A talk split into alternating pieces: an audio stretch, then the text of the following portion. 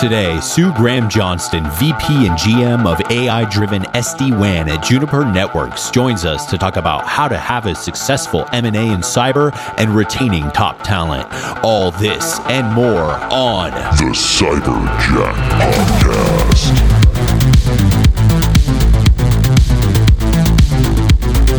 Sue, thanks so much for speaking with us. Excited to hear more about your experience in merger and acquisitions. To kick things off, can you tell us a bit about your current role in Juniper and how that role has evolved since the acquisition of 128 Technology? Absolutely. And Jack, thanks for having me on. I'm definitely excited to be here. So, I am the Vice President and General Manager of the AI driven SD WAN business within Juniper, which is part of the overall AI driven enterprise team. At a high level, my responsibilities are very similar to what I had as president of 128 Technology. And that's namely accelerating the growth of a disruptive networking technology into the market.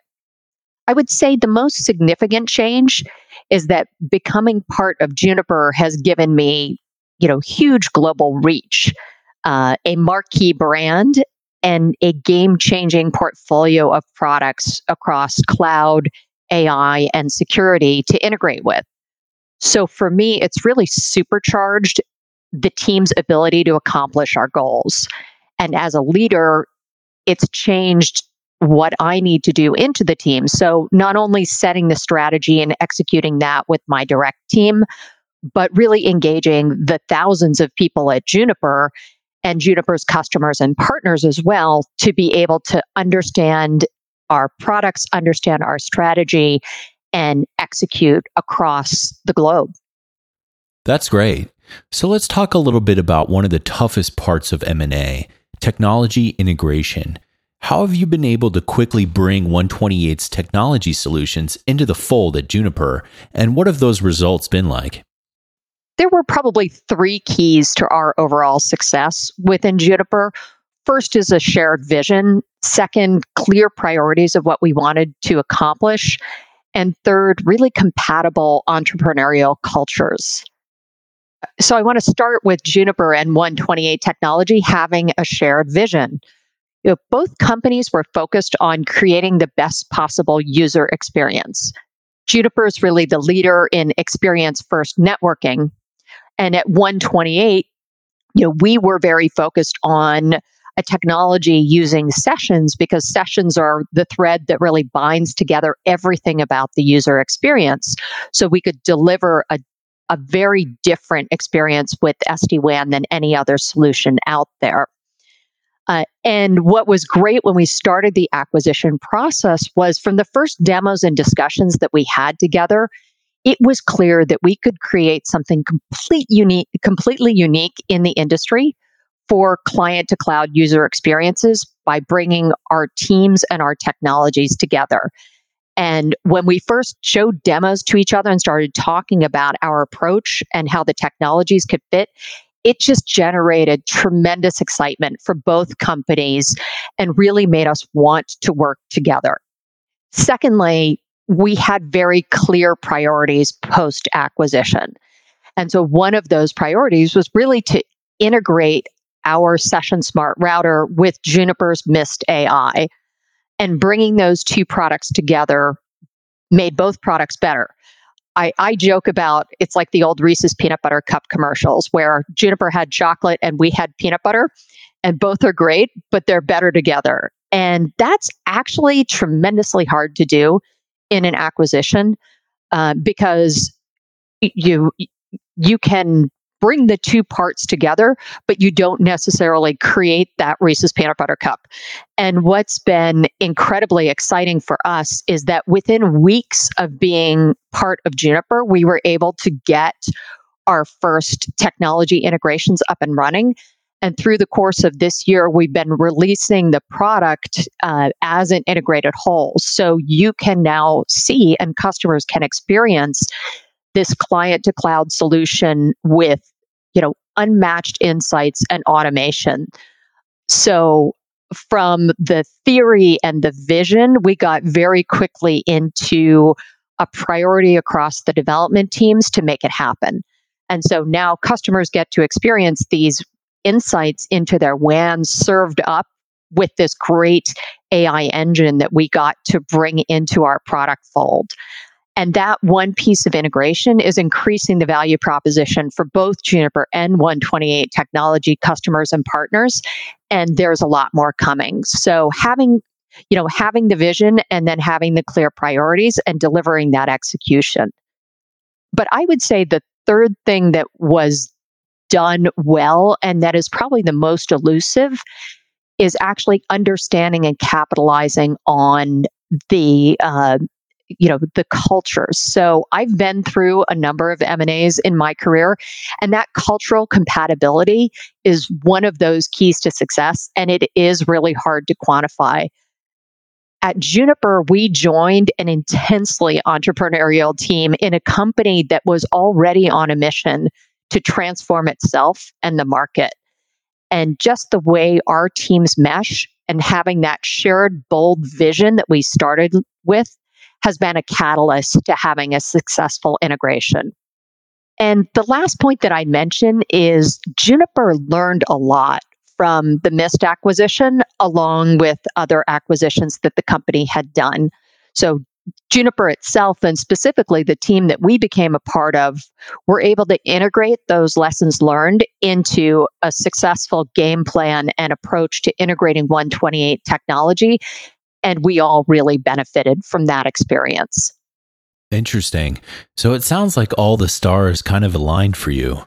Now, during an acquisition, employees are often really concerned about their jobs and what their roles might be in a new organization.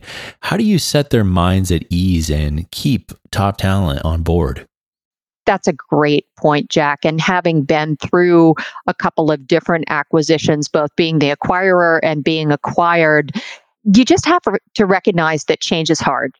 And the ambiguity created by an acquisition, it presents a significant risk that you're going to lose key talent. But that being said, there are several strategies that I've put in place that help. The first is really timely and transparent communication. And for me as a leader or any leader going through the M&A process, you just won't have all the answers. But letting the teams know what you can tell them as soon as you can tell them reduces the ambiguity and stress on those individuals and helps you work people through it. Now, we benefited from the fact that we already had a strong culture of transparent communication at 128 Technology. And in fact, during the pandemic, when we were in, in lockdown, we moved to every other week whole company meetings just to keep everybody on the same page with what was going on. Um, and so that uh, openness helped tremendously as we were going through the integration because I'm sure you can appreciate and others when you go through M&A particularly with a public company like Juniper, there are things that you can tell the team, and there are things that just can't be known until you get through the other side of all the regulatory approvals and the necessary processes that have to be in place before the two companies can combine. Uh, but that said, there's a lot that you can share, and the more you can help um, create clarity th- for your team through the process, um, the better off you'll be you know, I talked uh, in the last question about having clear priorities. One of the clear priorities that Juniper had was they understood the value of the team and that keeping the team was one of their key reasons for acquiring us. So, you know, this process of valuing the employees and, and saying like keeping the team through an acquisition has to be more than just, you know, words from the executive team. And Juniper did a tremendous uh, job of really making that value for the employees felt in the process of transitioning us to part of Juniper. So it was backed up by the process of, you know, every single person on the team got a job offer, just the welcoming nature. Uh, and and keep in mind, we were doing this integration through the pandemic, so people actually couldn't meet each other face to face. But the Juniper team really embraced the 128 team and then finally, I'd say the clarity of the integration priorities, where having one of the top three goals being to keep the team. you know, made it clear that that was a value, that was an imperative, and that was part of the definition of success of the overall acquisition. And we were incredibly proud as a leadership team that every single person at 128 Technology joined Juniper, and virtually all of us are still here one year later. And that is not typical. Uh, so to put it in perspective, there, you know, there's a, a ton of studies about how to do effective M&A, but there was a recent one from MIT that found that about a third of acquired workers leave within the first year of their startup's purchase. Um, and I would say that's more typical of the experience, so that we've kept nearly the whole team through the pandemic, through the integration, through an acquisition, is just a testament, I think, to what was done well and the faith that the employees had in um, you know the the understanding of their roles the understanding of the value that the organization placed on them joining and growing their careers with juniper that's some really good advice for organizations looking to build relationships with their employees during an M&A event. So what was the most surprising thing you learned during the acquisition and integration process? From my perspective, most M&A integrations tend to fall into two camps. I'm sure you and many of your listeners are Star Trek fans. So, one extreme is you're the Borg. You know, you will be assimilated. The company acquiring you has one way of doing business, and you get fully integrated into the company process. The second is it's an arm's length, like you're a wholly owned subsidiary. You keep doing what you were doing. Um, you're just now in a, a, a different corporate structure. And from my perspective, neither of those approaches is really the right way to go about it. And if you take the first, the like Borg, you will be assimilated process, you risk losing really the special sauce of what you've bought, which is their, you know, this unique value proposition of how uh, the company you've acquired operates and generates their value.